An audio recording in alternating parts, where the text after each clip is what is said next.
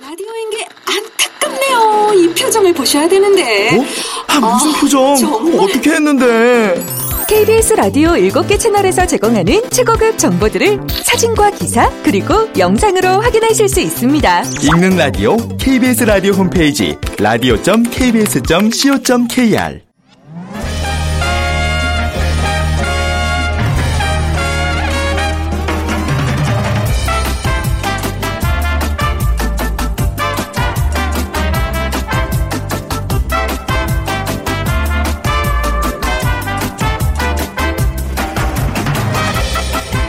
안녕하세요. 빅데이터로 보는 세상 아나운서 최원정입니다. 아, 오늘 또 추워졌습니다.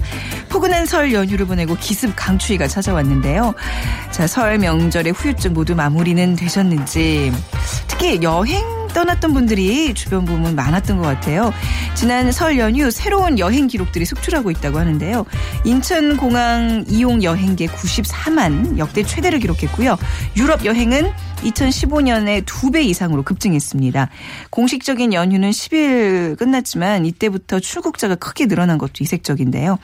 뭐 대체 휴일과 연차 사용으로 얻은 두 번째 휴가를 만끽하기 위해 해외 여행을 떠나는 사람들이 많았던 것으로 보여지고 있습니다.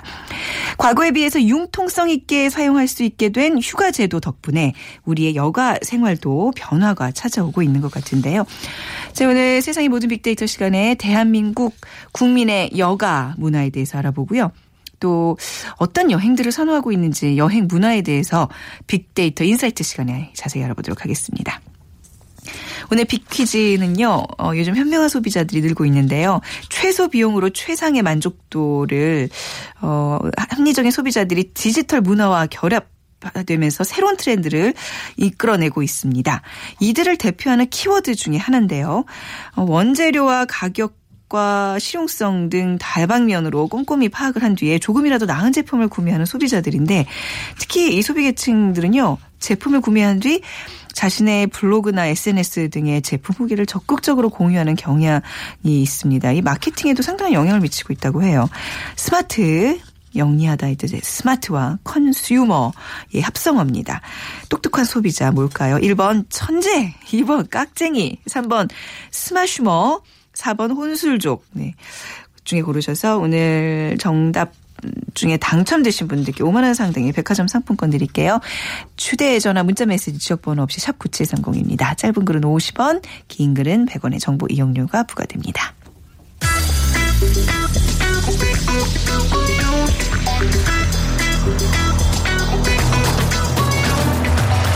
오늘 여러분이 궁금한 모든 이슈를 알아보는 세상의 모든 빅데이터. 다음 소프트 최재원 이사가 분석해드립니다. 네, 세상의 모든 빅데이터 다음 소프트의 최재원 이사와 함께합니다. 안녕하세요. 네, 안녕하세요. 네, 주말 잘 보내셨어요? 네, 잘 보냈습니다. 이 주말도 뭐 여가로 이제 편안하게 보내실 수 있는 분들이 많잖아요. 많아졌죠. 예, 네. 주 5일제 정착이 되면서. 예, 하지만 또 주 5일이 무색하게 일하는 사람들도 많더라고요. 어, 많죠. 저 일했어요. 역시. 네. 네. 자, 여가라는 게 어떤 의미인지 정의부터 좀 살펴볼까요? 네, 한자어로 보면 이제 나물여의 네. 틈가, 음. 또 국어 사전적 정의를 보면 일을 하다가 잠깐 생기는 한가한 시간으로 네. 정의가 되어 있는데요. 이 영어로는 레저예요. 그래서 자유 시간이라고 하는데 네. 사실 자유는 노동의 상대적 개념은 아닌데 우리나라에서는 여가라는 게 일을 하고 남은 시간으로 이렇게 정의가 돼 있어서 네. 아무래도 일을 좀 중요시하는 그런 어떤 느낌이 강하게 나타나 있는 거고요. 네. 이 어원을 보면 고대 그리스어의 그 스콜레라는 단어인데 지금 현재 영어 단어 school의 school. 기원이에요. 그러니까 어. 사실 여가라는 게 school. 어떤 예, 학문의 탐구나 토론 으로 이루어지는 아. 그 자유로움에서 어떤 나타난다라는 거고 네. 그러니까 학문이 어떤 목적을 띈 공부가 아니라는 거였어요. 음. 그래서 자기에 대한 성찰 그리고 탐구를 위한 시간이 원래 이 학문이다라고 볼수 어, 있는 거죠. 학생들은 이 대목에서 짜증날 것 같아요. 뭐. 뭐 동의 안 하겠죠. 학교 스쿨의 어원이 여가라고 아 그런 네. 말이 돼? 뭐 말이 돼것 그죠. 네. 근데 여가에 대한 인식이 예전과는 좀 많이 달라지고 있는 것 같아요. 그렇죠. 네. 이 산업 사회가 발전하면서 우리 그 기계가 노동을 많이 대신하고 있어서 사실은 근로 시간이 사실 축소되고 있는 건 맞아요. 음. 그래서 여가 활동이 상대적으로 증가하고는 있는데 그 이 현대 사회에서 이 여가라는 게 정말 무료한 상태는 아니거든요. 그래서 네. 문화적인 활동을 하는 상태 또 이 단순히 휴식을 취한다고 이 여가 활동이라고 볼 수는 없는데 네. 지금 우리 사는 이 현재 그 디지털 시대는 거의 뭐 인터넷 그다음에 스마트폰, 이메일 이런 그 시간 절약 도구들이 많이 있어서 그렇죠. 예전에 비해서 사실 은행도 덜 가고요. 네. 또 우체국도 안 가고 네. 음. 또 이제 전화할 일도 많이 없잖아요. 그러니까 물리적으로 정말 많은 시간이 여유가 생긴 건 맞고요. 맞습니다. 네. 그리고 또 앞으로도 이 로봇 혁명 이후에 그 컴퓨터가 인공지능 이런 것들이 이제 더 많은 네. 우리 노동 시간을 대체한다라고 지금 전망하고 있어서 네. 음. 앞으로도 이 노동 시간은 계속 줄고 여가 시간은 늘 그런 어, 예상을 할 수 있는 거죠. 네, 뭐 그렇다고는 하는데 왠지 제 생활은 그렇지 않은 것 같아서 우리 한번 여가 얘기를 하면 이 얘기가 좀 자연스럽게 네. 나오겠죠. 네. SNS상에서 우리의 여가에 대한 인식은 어떻게 나타나고 있어요? 예, 이 관심도만 네. 놓고 봤을 때는 연평균 한 10% 이상, 11%씩 이제 증가하고 있었고요. 어, 예. 10% 이상씩 증가해요. 네, 그리고 휴식 또는 여유에 대한 관심 역시 11% 증가하고 있었는데 네. 어, 상대적으로 이 바쁘다라는 연평균의 그 언급량 증가율은 15%로 더 많았어요. 네. 그러니까 사실 뭐 우리가 지금 많은 시간이 있어서 휴식을 취한다 고도 하지만 네. 음. 또 바쁘다라고 여전히 인식하는 것들이 이제 같이 상대적으로 많이 늘어나고 있었는데 그렇군요. 이 휴식에 대한 언급량과 바쁘다에 대한 언급량 둘만 놓고 비교했을 때는 바쁘다가 아직은 좀 많은 건 맞아요. 음, 네. 예, 그리고 이 연도별로 봤을 때도 이제 긍정 감성, 부정 감성 다 조금씩 늘고 음, 있는 네. 거고요. 그래서 사람들은 여가에 대한 이야기를 나누면서도 이 피로나 걱정에 대한 얘기를 같이 네. 어, 나누게 될 수 있는 거고 또 오히려 또 불안하다 여가라는 부분에 있어서 어, 이게 또 여가 생활이 왠지 압박감을 느끼는 게 아닌가라는 것도 좀 보여줄 수 있었고요. 네네. 이게 그 경쟁 사회의 그 단면을 보여줄 수 있, 는게 아닌가 생각을 해보는데 이 사 종합적으로 봤을 때 이제 여전히 바쁘다고 느끼는 사람들이 우리나라에서 이제 어떻게 여가를 보낼 것인가에 대한 고민도 많이 하고 있고요. 음. 네. 그래서 이런 것들이 좀 상이하게 계속 나타나고 있는 현상이 네. 보여지고 있어요. 여가 생활을 즐기면서 압박감을 느낀다는 말에 정말 많은 공감이 되는 게 이게 여가가 나만을 위한 여가인지 누구에게 보여주기 위한 여가인지 그죠? 맞아요. 네. 네. 그런 것들이 점점 이렇게 혼동이 되는 것 같아요. 그러니까 여가 시간은 분명히 이제 물리적으로 늘었다고는 하지만 그래도 늘 우리가 바쁘다고 생각을 하는 거잖아요. 이게 동시에 그 관심도가 올라간다는 게 예, 두 개가 다 같이. 올라가는 네. 거고 우리나라 뭐 아시겠지만 또 둘째 가라면 서로 정도로 일 많이 하는 나라. 게- OECD 네. 국가 중에서도 지금 뭐 거의 1위를 차지하는데 네. 노동 시간으로는 그러니까 사실 우리나라에서는 여가를 위해 일이 존재하는 게 아니라 일을 위해서 여가가 있다라는 느낌이 음. 네. 이제 아직까지도 강하게 들고 있는 거고요. 그러니까 회사에서도 왜 휴가 보내 줄 때 그래 네가 더 열심히 일하려면 좀 쉬어야지 이런 그렇죠. 개념으로 보내 주지 일을 하기 예. 위한 그죠? 수단이 되고 있죠. 네. 그래서 이제 바쁘다라는 속성에 관련돼서 같이 언급되는 게 항상 그 마음하고 생각이에요. 음. 무슨 얘기냐면 이게 사실 몸이 바쁜 것도 있겠지만 이 심적으로 바쁘다라는 생각. 맞아요. 실제로 네. 바쁘지 않지만 네. 내가 왠지 더 바쁘다라는 생각이 더 어, 마음속에 있다라는 게 이제 좀 보여질 수 있다라는 거고 음. 네. 그러다 보니까는 이 실제 바쁘지 않아도 마음의 여유가 없어서 음. 여가를 제대로 즐기지 못하는 경우가 많이 있다라는 건데 네. 이그 기계로 인해서 이 줄어드는 노동 시간이 사실 여가의 증대로 직결되는 게 현재로서는 이제 그게 좀 힘들어 보인다라는 네. 거고요.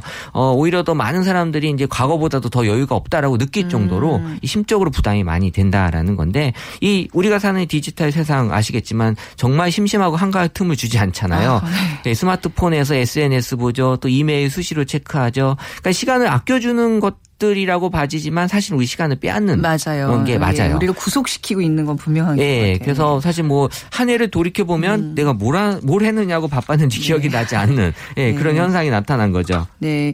우리 전에도 한번 뭐 영포티족이라는 얘기를 했지만 이 40대 이제 중반에 접어들면 가장 바쁘면서도 가장 여가를 좀 가져야 되는 가족들과 그 시간이 굉장히 많이 필요한 시기인데 그 개인적으로 좀 어떠세요? 그러니까 요즘 워낙 바쁘셔서 빅데이터가 워낙 대세다 보니 그렇죠. 네. 예, 저도 뭐 네. 제일 때문에 바쁘기도 하지만 또 나름 저는 이제 여가를 가족을 위해서 좀 즐기려고 하는 그쵸. 강하다 보니까 네. 정말 더 심적으로 부담이 많이 되는 건 맞아요. 특히나 네. 이제 요즘은 SNS 통해서 가족들과 뭐 했고 막 이런 어떤 자랑 트윗들, SNS 과시, 이런 것들 이런 맞아. 것들이 많아서 좀 이게 부담이 되는 것도. 그러니까 SNS 통해서 남이 뭐 하는 거를 본다는 거는 좋은 일이기도 하지만 이게 부작용도 분명히 있는 거죠. 많죠. 네. 그래서 SNS를 통해 누군가의 삶을 계속 보고 음. 있는데 사실 이 그 글을 올리 는 순간에 그 사람은 그 사람의 현재지만 네. 그것도 SNS 통해서 다른 사람이 보는 건 이미 지나간 그 사람의 과거를 보는 거거든요. 그렇죠.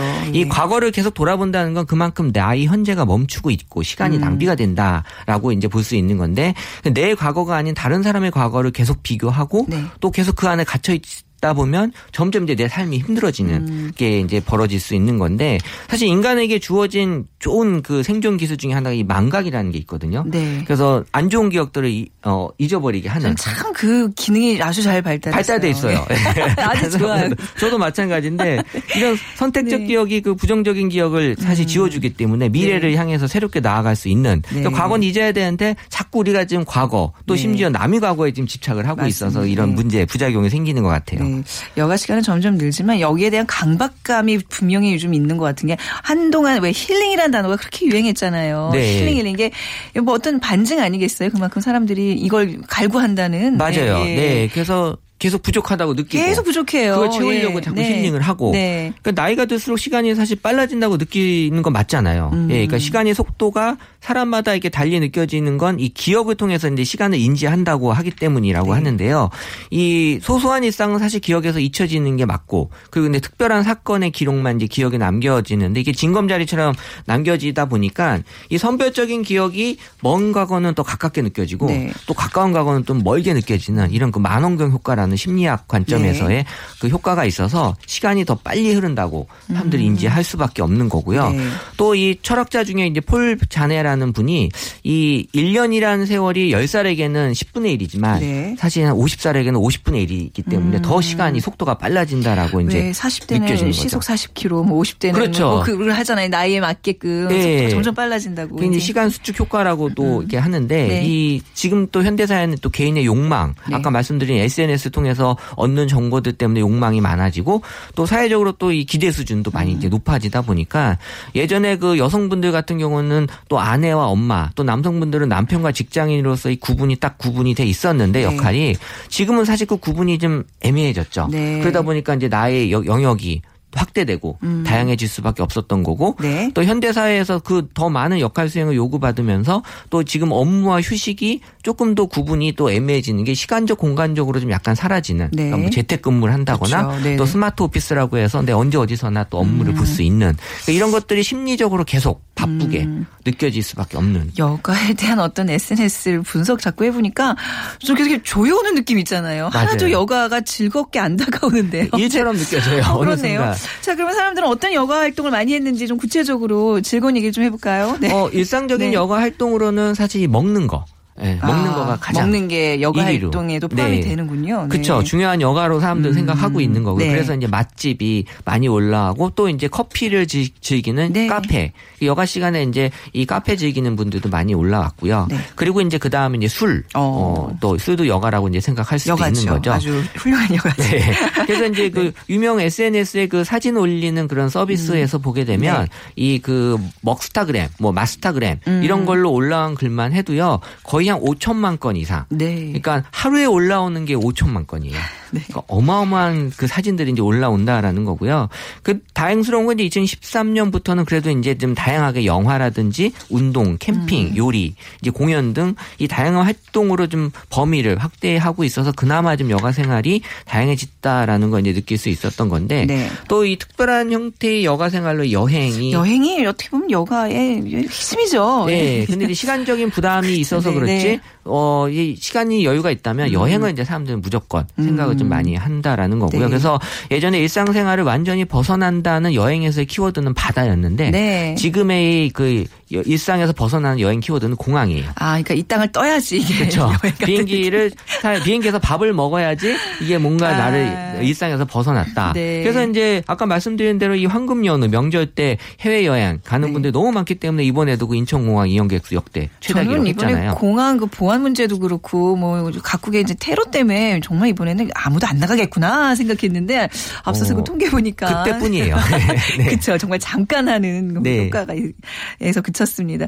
여가를 함께 즐기는 인물은 어떻게 나타나고 있어요? 어, 요새 뭐 휴식이나 휴일 보낼 때 이제 가장 많이 찾는 사람은 이제 다행히 이제 그 가족이었는데, 아. 어, 그게 이제 조금씩 친구로 바뀌고 있어요. 네.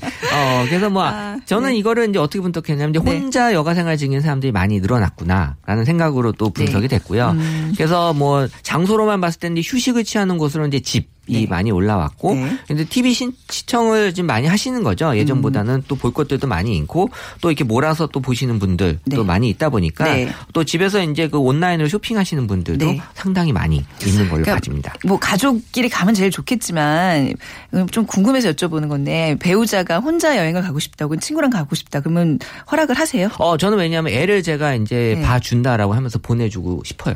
네. 아 보내드린 적은 없구나 아직. 아직 없어요. 네. 네. 아, 네. 네. 말은 이렇게 하지만 이게 맞닥뜨리면 이게 아, 예, 그쵸. 네, 하지만? 네, 그럴 일은 아직 없을 것 같아요. 애가 어려서. 네. 여가를 즐기는 데 있어서 가장 중요하게 생각되는 것들 어떤 것들이 요즘 꼽힐까요? 네, 역시 그 이 여가라고 하는 네. 게 우리한테는 그 미디어 SNS 때문에 네. 이또 과시하는 사람들이 많이 보여지다 보니까 과시. 음. 네, 그 인증샷을 통해서 아, 이제.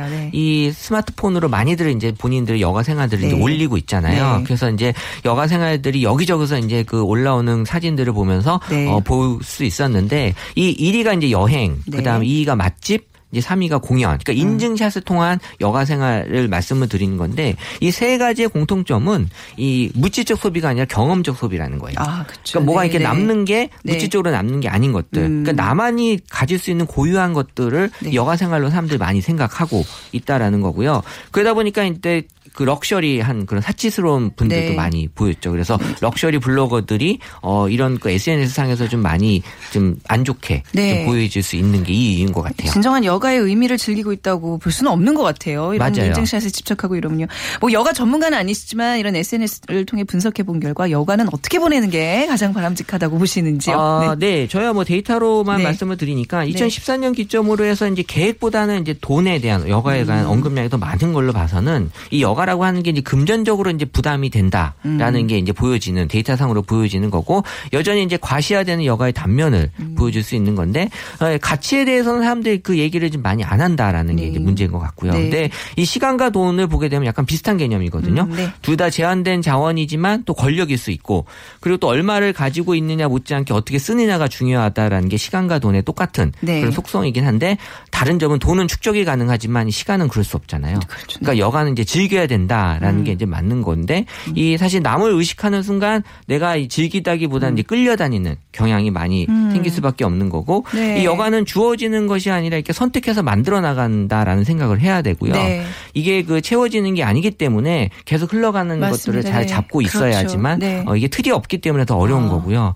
사실 이 여가와 그 일과 여가를 철학에서는 그 전쟁과 평화로 좀 비유를 했는데 네. 그러니까 이 전쟁이 평화를 위한 사실 목적이 아니고 수단이잖아요. 아, 그러니까 네. 일도 마찬가지로 이 여가를 위한 그 수단이 돼야 되는데 그렇죠. 목적이 네. 되는 경우가 많아서 문제라는 거고 우리 사실 집에서 보면 부부들 보면 일 열심히 할 땐 서로 집에 평화가 오다가 일 안 하고 있을 때 서로 이제 전쟁이 일어나는. 어떻게 보면 우리가 지금 반대로 하고 어, 있다라는 게 그러네요. 느낌이 들어요. 어, 그러네요. 그러니까 여가를 이제 즐겨야 된다라는 것들에 대해서 좀 인식을 바꿔야 되는 필요가 있는 어, 거죠. 뭐 속속들이 내 마음을 이렇게 들킨 것 같은 그런 아, 네. 표정에서 지금 다 읽혀졌습니다. 그러니까요. 네. 열심히 일하시는 만큼 나를 위한 진정한 여가를 좀 생각하는 데 도움이 됐길 바랍니다. 오늘 말씀 잘 들었습니다. 네, 감사합니다. 네, 빅데이터 전문가이신 다음 소프트 최재원 이사와 함께했습니다.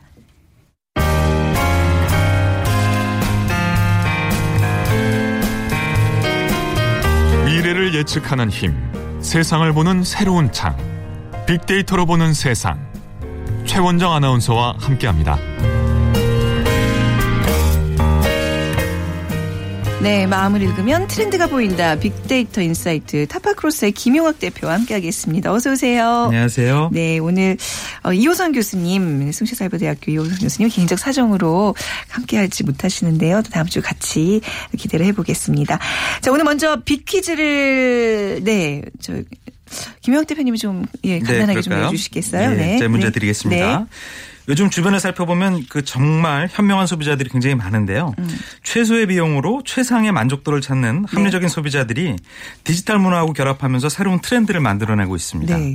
원재료나 가격이나 실용성 등 다방면으로 꼼꼼히 파악을 한 뒤에 네. 조금이라도 더 나은 제품을 구매하는 소비자들이 많아진 건데요. 네. 특히 이 소비 계층은 제품을 구매한 뒤에 자신의 블로그나 SNS 등에 제품 후기를 적극적으로 공유하는 경향이 강해서 마케팅에도 상당 한 영향을 미치고 있습니다. 스마트와 컨슈머의 합성어라고 볼 수 있죠. 네. 똑똑한 소비자는 무엇일까요? 보기 드리겠습니다. 첫 번째 1. 천재 2. 깍쟁이 3. 스마슈머 4. 혼술족입니다. 네. 정답 깍쟁이 아니에요? 아, 그럴 것 같죠? 자, 휴대전화 문자 메시지 지역번호 없이 샵 9730, 짧은 글은 50원, 긴 글은 100원의 정보 이용료가 부과됩니다. 자, 앞서서 우리가 이제 여가에 대한 얘기를 이제 빅데이터로 좀 분석해 봤는데요. 이번 설 연휴에 정말 많은 분들이 해외로 또 뭐 이제 국내로 여행들을 떠나셨어요. 근데 이제 뭐 어떤 예전에는 그 외부적인 요인들이 분명히 많이 작용했던 것 같거든요. 뭐 그렇죠. 외부에서 테러가 있다. 뭐 네. 어떤 공항에 모든 문제가 있다. 그러면 사람들이 이제 안 나가려는 경향들이 있어요. 요즘은 이제 그게 아닌가 봐요. 뭔가 여행에 대한 인식이 달라지고 있나 봐요. 네. 아마 그 네. 삶의 가치가 조금씩 어. 예전에 비해서는 변하고 있는 반증이 네. 아닐까 싶은데요. 경제적으로 예전에 비해서 좀 나아지거나 네. 삶을 살아가면서 중요한 가치가 열심히 노동을 하는 것에서 음. 자신이 좀 좋아하는 것들을 누리고자 하는 것이 훨씬 더 소중하다. 네. 이렇게 생각하는 분들이 늘어난 것 같은데요. 우리나라 같은 경우도 주 5일 근무제가 이제 완전히 정착이 됐죠. 국민의 삶의 질도 예전보다 좀 높아졌고 네. 그러다 보니까 자연스럽게 그 관심을 갖게 되는 부분이 견문을 넓히거나 네. 다양한 체험을 할 수 있는 것들이죠. 실제적으로 그 성공한 사람일수록 소유보다는 경험이나 체험에 훨씬 음. 더 가치를 두게 된다라는 것이 증명이 됐는데요. 미국의 명품 시장 조사 기관인 Luxury Institute가 500만 달러 이상의 부자를 대상으로 조사를 했는데요. 네. 80% 이상이 보석이나 시계와 같은 명품 소비보다는 외식이나 여행 등 기억으로 남을 수 있는 체험적인 소비를 중시한다는 거죠. 음, 그러니까 성공한 삶일수록 브랜드를 중시하는 것보다는 정신적 가치를 소중하게 느낀다. 이런 연구 결과가 있는 거죠. 네, 그러니까 우리 이제 어르신들 같은 경우에는 남는 거를 돈에 써야지 이렇게 뭐 외식이나 여행 예, 다닌다 그렇죠. 그러면 이렇게 혀를 차시거든요, 사실. 네. 저희 부모님만 해도 그러시는데. 네, 네, 맞습니다. 아무튼 이렇게 달라지고 있군요. 그러니까 뭔가 이렇게 정신적 삶에 조금 더 치중을 한다고 봐야 되겠네요. 네, 그렇죠. 네. 그런 측면에서 여가가 훨씬 더 이제 관심을 갖고 있는 사람들이 많아진 것 같고 네. 앞에서 최재원 이사님이 말씀하신 네. 것처럼 여러 여가 활동 중에서 가장 큰 영역을 차지하는 여행에 대해서 오늘 좀 세부적으로 말씀을 드릴까 합니다. 음. 네. 요즘에는 어쩌면 여행을 가는 주소비자층 그러면 예전에 뭐 퇴직을 하고 나서 음. 좀 여유롭게 퇴직금으로 부인과 함께 어디 가고 이런 개념이 아니라 그냥 남녀노소 그런 게 없는 것 같아요. 예, 계절적 네. 편차도 사실 별로 없고요. 예. 그래서 실제로 여행과 연관된 연관어 분석을 하면 주말이나 토요일, 일요일이 많이 나오고요. 어. 네. 계절적으로 보면은 봄이나 여름이 야외 활동하기 좋으니까 많이 높아지는 건 사실인데 네. 사실 그거보다도 높게 나타나는 것이 연말이나 연초입니다. 네. 왜냐하면은 명절처럼 긴 연휴 기간이 있기 때문에 음. 그때 어디를 다녀오려고 연간 계획을 세우는 소비자들이 굉장히 어. 많아진 거죠. 네. 최근 2년 동안의 여행 관련 담론을 분석을 해보니까 재작년에는 약 490만 건 정도가 버즈가 일어났었는데 작년에는 580만 건으로 17% 이상 어, 증가를 했습니다. 네. 그러니까 한 해를 정리하거나 내일을 준비하는 시점에서의 여행을 가고자 하는 욕망이 훨씬 더 많아진 거고요. 보통 여름 휴가 시즌 애들 많이 가는 게 아니네요, 이제는. 네. 그렇죠. 그래서 어, 여름에는 아마 여름 정도의 휴가를 다녀올 것 같고요. 아. 이제 사계절, 뭐 주말 주중 어. 관계없이 다녀오니까 네. 자신의 여행 목적에 맞는 것들을 늘 즐기고자 하는 패턴들이 일어난다 고볼 수가 있는 거죠. 음. 네. 그래서 이 누구랑 갔다 오느냐를 살펴보면 네. 여행의 형태를 우리가 추정할 수 있는 굉장히 좋은 근거가 될 수 있을 것 같은데 빅데이터 분석을 해보면 가족과 함께 여행 가는 비중이 압도적으로 높게 나타났어요. 네. 58%. 그럼 이 가족과 함께 가고자 하는 여행지가 같이 맞물려 오게 되잖아요. 그렇죠. 예, 가족 다음에는 친구, 다음에 커플, 나홀로 여행들은 나타났고요. 네. 그러니까 가족과 연관된 연관어 중에서는 명절이 많이 나왔고 재밌는 키워드는 교육이라는 키워드가 눈에 띄는데요. 아, 어떤 의미인지 알 것 같아요. 네. 아예 교육을 위해서 체험 학습 한번 가자. 그렇죠, 이러면. 네. 그렇죠. 예, 그래서 네. 주말에 이제 아이들 데리고 어디 네. 가까운 교회를 가거나 아니면 해외 여행도 교육 차원에서 같이 네. 아, 같은 걸 체험하고자 하는 소비자들이 늘어나고 있다는 거죠. 그러니까 요즘에 왜 학교에서도 체험 학습 간다 그러면 그러니까 출석으로 쳐줘요. 그 음. 결석으로 안 치고 그러니까 네. 이게 용납이 되더라고요. 종이 한 장 내면요. 네. 뭐 하여튼간 그 교육과 이제 또 여행이 이렇게 좀 맞물려 있는 새로운 트렌드를 엿볼 수 있는데 최근 여행의 어떤 대세는 어떤 거라고 볼 수 있을까요? 네, 이렇게 여가 활동이 많아지니까 네. 예전의 여행은 관광의 형태가 강했는데 네. 지금은 이제 관광에서 즐기는 형태로 바꿔지는 아. 거죠. 그래서 예전에 여행은 패키지 여행을 주로 많이 갔어요. 네. 어느 나라를 지정하면 해당 나라의 가이드가 있어서 가이드가 여기저기를 다 데리고 다니는 제일 알뜰해요. 아주 짧은 시간에 여기 뭐 그렇죠. 여기서 여기서 찍으세요. 뭐 여기서 뭐 드세요. 네, 딱딱 네. 맞춰서 하면 되니까. 네. 네. 근데 이 패키지 여행을 네. 다니다 보면 자신이 보고 싶어하는 일정을 그쵸. 갖지 못하는 아쉬움이 그럼 늘 있잖아요. 네. 그래서 자신의 만족을 중시하는 자유여행이나 배낭여행이 굉장히 크게 증가하고 있는 겁니다. 그래서 패키지 언급은 28%를 차지를 했는데요. 자기주도적 여행일 수 있는 여러 형태, 즉 자유여행이 26%, 배낭여행이 25%, 자전거 여행이 13%의 네. 버즈를 차지하고 있었습니다. 근데 이렇게 여행의 패턴이 자유여행이 많아지니까 블로그의 연관어가 굉장히 높게 나와 있는데 거기 그거를 많이 찾아보게 되잖아요. 그렇습니다. 이제 네네네. 자신이 스스로 여행 가이드라든지 음. 여행 플래너가 되기 위해서는 타인의 체험이나 타인의 의견이 중요하게 된 거죠. 네. 그래서 그런 것들이 많이 나오는 블로그를 많이 찾고 있는 얘기가 살펴볼 음. 수가 있었던 거죠. 네. 김용학 대표님께서는 여행 가실 때 어느 어떤 스타일로 다니세요? 패키지 일 어. 것 같아요. 저는 정말 패키지 여행을 수학여행 이후로 안 다니는 것 같아요. 아 그러세요? 네, 그러니까 제가, 제가- 오해가 많이 있군요. 여행을 어. 네 달간 다녀온 게 첫 번째 여행이었는데 네. 그것도 순수하게 배낭여행을 아 갔다 왔고요. 그러셨군요. 네. 그러니까 가기 전에 휴양지에 가서 아무것도 안 하고 어. 쉴 것인가 네. 아니면 바지런하게 많은 걸 볼 것이냐를 목적성을 명확하게 정하고요. 네. 그러고 난 다음서부터는 이제 최근은 훨씬 더 편해진 거죠. 뭐 어. 모바일을 통해서 호텔 예약도 할수 아 있고 그렇죠. 예, 예. 그러니까 여행을 미리 계약하게 되면 1년 전, 6개월 전에 계약을 하게 되면 원래 정가의 30%도 안 되는 가격으로 그렇다면서요? 리조트를 어. 예매할 수 있고 네. 그러다 보니까 패키지 여행이 아무 고민 안 하고 가이드가 이끄는 대로 따라갈 수 있는 장점이 있지만 미리 준비를 하면 음. 네. 제가 원하는 형태의 여행을 다 즐길 수 있는 장점이 자유여행에서 나타납니다. 그러시군요. 아니, 저 그냥 뭐 다른 어떤 개인적인 성향 이런 게 아니라 네. 요즘 워낙 바쁘시니까 가족과 어디 가시려면 패키지 같은 게 더 편하지 않을까 그런 차원에서 드린 말씀이에요. 그래서 최근에는 정말 가족이랑 가게 되니까 네. 휴양지를 많이 아, 가는 것 같아요. 그렇죠. 예전에는 이제 여기저기로 어. 돌아다닐 수 있는 곳을 많이 갔는데. 그럼 뭐 이제 이런 자유여행 같은 거 많이 다니, 다니시면 어떻게 그 준비하는 과정들이 있을 거 아니에요? 많은 사람들은 또 어떻게 준비하고 있는지 궁금하네요. 네. 최근에는 그 데이터가 폭증하다 보니까 일전에 네. 말씀드렸던 것처럼 데이터를 잘 정리해서 나한테 맞춤형 데이터를 보고자 하는 소비자들이 많아졌고 네. 그에 부합하는 서비스들이 많이 나오죠. 그래서 최저가 호텔 그것도 지역별로 가격별로 원하는 형태로 음. 네. 공항 같은 경우도 마찬가지고 요즘에 어, 국내선이긴 하지만 저가 항공사가 만 원도 안 되는 가격으로 항공권을. 네. 그렇습니다. 그러니까 이런 것들을 잘 활용하면 그러니까 경기가 어렵다고 해서 여행을 줄이는 것이 아니라 어렵지만 여행을 가되 비교적 적은 가격으로 갈 수 있는 스마트한 소비자들이 늘어날 수밖에 없는 거고 네, 네. 저도 그런 패턴을 많이 즐겨하는 거죠. 음, 그럼 뭘로 줄여요, 요즘 사람들은? 저 그게 궁금한데, 네. 이런 불경기에도 여행 가는 사람들의 숫자가 줄지 않는다면, 그렇죠. 대부분 지출을 어디서 아끼는지. 어, 그러니까 뭐 저 네. 같은 경우 다른 분들은 잘 모르겠습니다만 저 같은 경우는 예전에 젊었을 때 했던 것들을 많이 줄였는데요. 아. 일단 금연 성공해서 어, 술, 뭐, 네, 담배 안 하고 것들. 술안 네, 하고 그러다 네. 보니까 이제 지출할 수 있는 여력이 다른 데서 생기게 되는 거죠. 얼마나 술, 담배를 많이 하셨으면 그걸 줄여서 여행을 다니실 수 있는 거죠. 그렇군요. 그러면 뭐 이제 다시 여행 얘기로 넘어오면 가장 좀 여행지로서 요즘 각광받고 있는 곳 어딜까요? 네, 국내와 국외를 어, 구분해서 말씀을 드리면 네. 어, 해외 여행이 조금 더 많았고요. 네. 국내 중에서 어, 해외 중에서는 동남아가 가장 넓게 예, 음. 많은 분들이 좋아하시는 걸로 나타났고 국가별로 따지면 일본이 1위로 나왔는데 네. 아무래도 이제 환율의 문제 그렇죠. 때문에 네. 작년에 일본을 다녀오신 분들이 많아진 걸로 이제 생각이 됩니다. 네. 자, 여행을 가는 이제 소비자층들이 이렇게 넓어지고 있습니다. 그러니까 대부분 아껴서 돈을 아껴서 합리적으로 잘 가고 싶은 욕구가 이제 강해진다는 건데 빅데이터 상에서 어떤 이야기들이 있어요? 아까 말씀드렸던 그 저가 항공뿐만 아니라 네. 저렴하게 여행을 즐길 수 있는 방식에 대한 관심이 커지고 있는 거잖아요. 네. 그래서 저가 여행과 관련된 키워드 분석을 해보니까 게스트하우스나 호스텔처럼 아. 그러니까 숙박 시설도 굉장히 저렴하지만 네. 현지의 풍속을 느낄 수 있는 형태의 시설을 이용하는 경우들이 굉장히 많아진 네. 거죠. 이건 해외의 경우도 많아서 홈스테이를 이용하는 네. 분들도 굉장히 많아졌죠. 근데 이게 굉장히 상당히 역설적인 점이 항공료와 숙박 시설은 합리적인 것을 찾- 찾는데 네. 먹는 것에는 돈을 안 아끼는 분들이 많아진 거예요.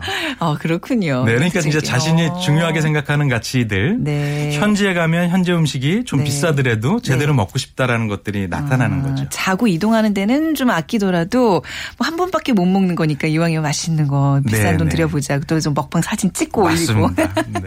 알겠습니다. 오늘 새로운 트렌드의 어떤 여행에 대해서 살펴봤습니다. 여행 같이 뭐좀 즐겁게 다녀온 느낌이네요. 네. 네. 오늘 말씀 잘 들었습니다. 감사합니다. 감사합니다. 네.